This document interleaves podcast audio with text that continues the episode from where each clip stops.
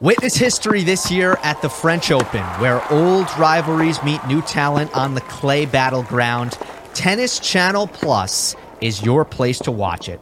Stream every court from your phone or smart TV, live in HD. It's 3 weeks of unparalleled access as the world's top players in tennis face off. We'll see if the veterans maintain their dominance or if fresh faces rise to the challenge. Daily live coverage begins Monday, May 20th. Stream it now with Tennis Channel Plus to be there when it all goes down.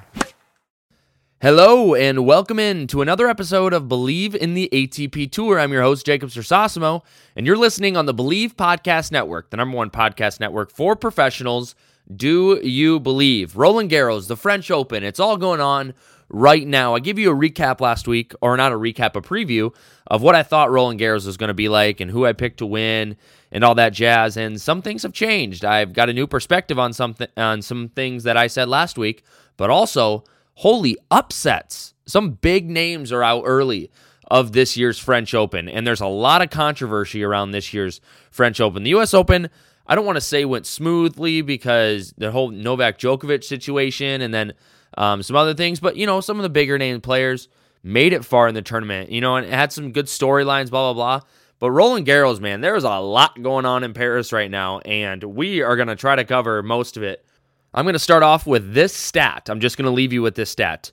All-time Roland Garros men's wins, and Novak Djokovic has now hit 71. Roger Federer is at 70, and Nadal is at 96. So the big three still at the top of the most wins at Roland Garros, but Novak Djokovic now sits at 2, which doesn't really shouldn't surprise you because Roger Federer hasn't played in that tournament in a while. Holy upsets. Upset, upset, upset. I feel like there's been so many upsets in this tournament. And get this stat. For the first time since 1994, 3 men have reached the last 16, the round of 16, in their Roland Garros debut. And I want to talk about the first guy, Daniel Altmaier. Daniel Altmaier beat Matteo Berrettini, not quite handily, but quite handily. He beat him 6-2, 7-6, 6-4. 3 sets. All it took Altmaier to beat Berrettini. He now will play Carino Busta. That match, as of now, when this podcast is being podcasted, when I'm doing this, that match has not been played yet.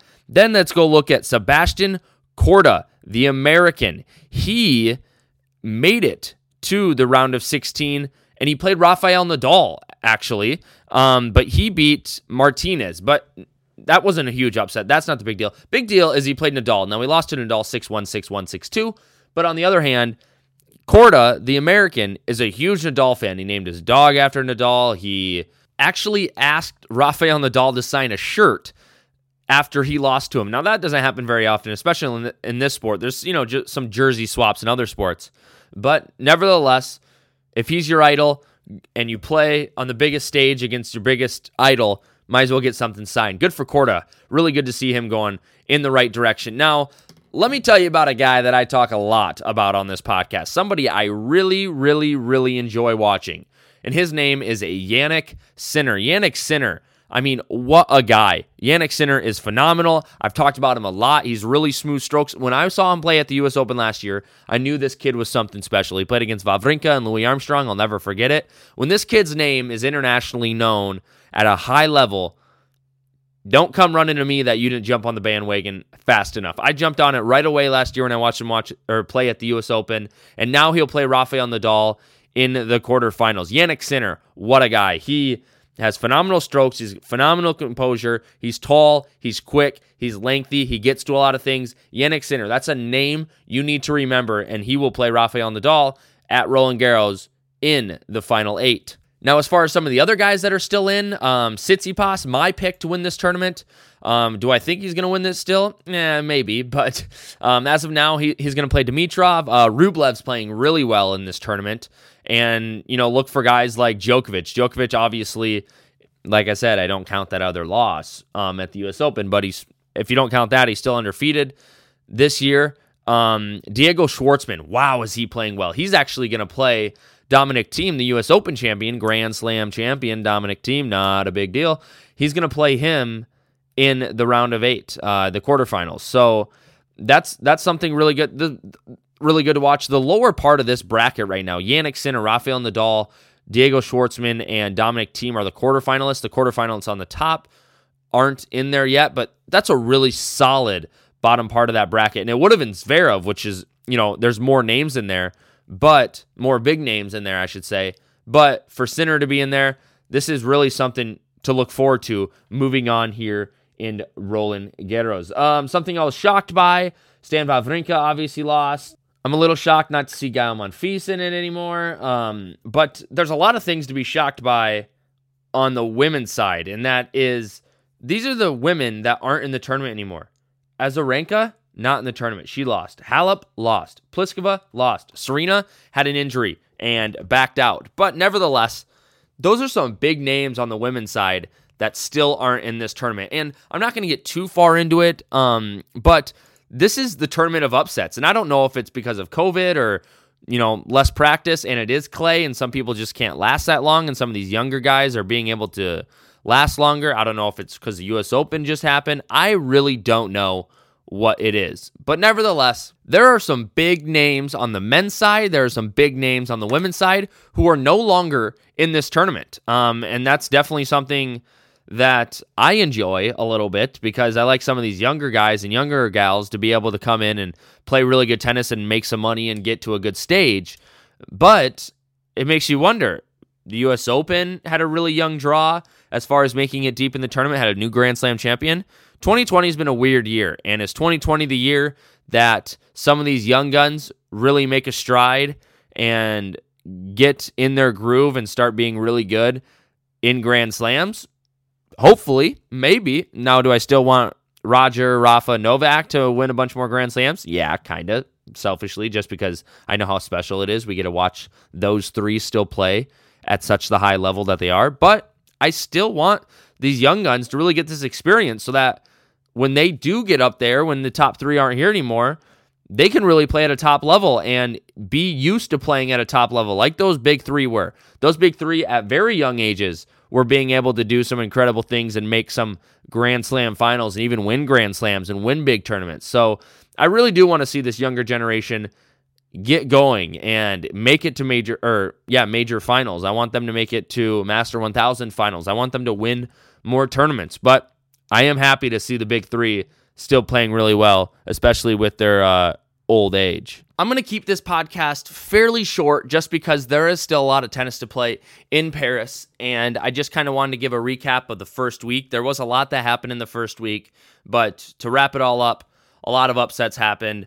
There was some frustration surrounding Denis Shapovalov and the use of Hawkeye. And I don't think it's just Denis Shapovalov. I think there's some other people that are frustrated by, you know, Hawkeye. If you don't know what Hawkeye is what they use to see if the ball's in or out when you challenge it. Well, you can't really challenge things in the French Open because it is clay. So they can just, the umpire jumps down and they go and point to the place that the ball hit. But now they're starting to see that those are starting to be wrong, because they do have the Hawkeye available at these tournaments at the French Open, and ESPN and the people on TV, the Tennis Channel, they can just show Hawkeye at the French Open on TV, but it doesn't count towards the match. So I didn't really see the whole extent of the Chapo situation, but it sounds like a ball that was out was called in, and on TV, it was clearly out. Some other things surrounding the French Open when it comes to fans and some other controversy and just some things that people are talking about, but I'm not going to really get into that this week. I just wanted to give a real upset. There is a lot of upsets. I was thinking ahead of my brain. I just want to give a real quick recap of week one and really what to look forward to in week two, which is going to be some of the players that are up and coming and playing really well on clay. Diego Schwartzman obviously made it to the finals in Rome. Look at Yannick Sinner. Now, do I think he's going to beat Nadal? No. Do I think Nadal's going to win this Grand Slam? No. There's some really good players that are playing in this Grand Slam still. You look at Dominic Thiem, you look at Novak Djokovic, you even look at guys like, you know, Tsitsipas and Dimitrov. They're still in it. Rublev. A lot of those players are playing really well, and I think Nadal sitting out the U.S. Open is going to help him, but I don't know if he's going to be I think he's going to be passed by one of the other players that are still left in the main draw at Roland Garros.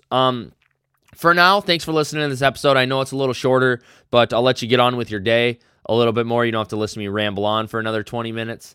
Thanks for listening. Obviously, stay safe. There's so much, even more going on in the world right now. Stay safe. Keep your family safe. Wear a mask. And most of all, take care of yourself and take care of those around you. Thank you for listening to Believe. You can show support to your host by subscribing to the show and giving us a 5-star rating on your preferred platform. Check us out at Believe.com and search for BLEAV on YouTube. You know when you're listening to a true crime story that has an unbelievable plot twist that makes you stop in your tracks? That's what our podcast, People Are the Worst, brings you with each episode. I'm Rachel. And I'm Rebecca. We're identical twins who love true crime cases that make you say, "Didn't see that coming," and we hate the people responsible for them. Listen to People Are the Worst now on Apple, Spotify, or wherever you get your podcasts.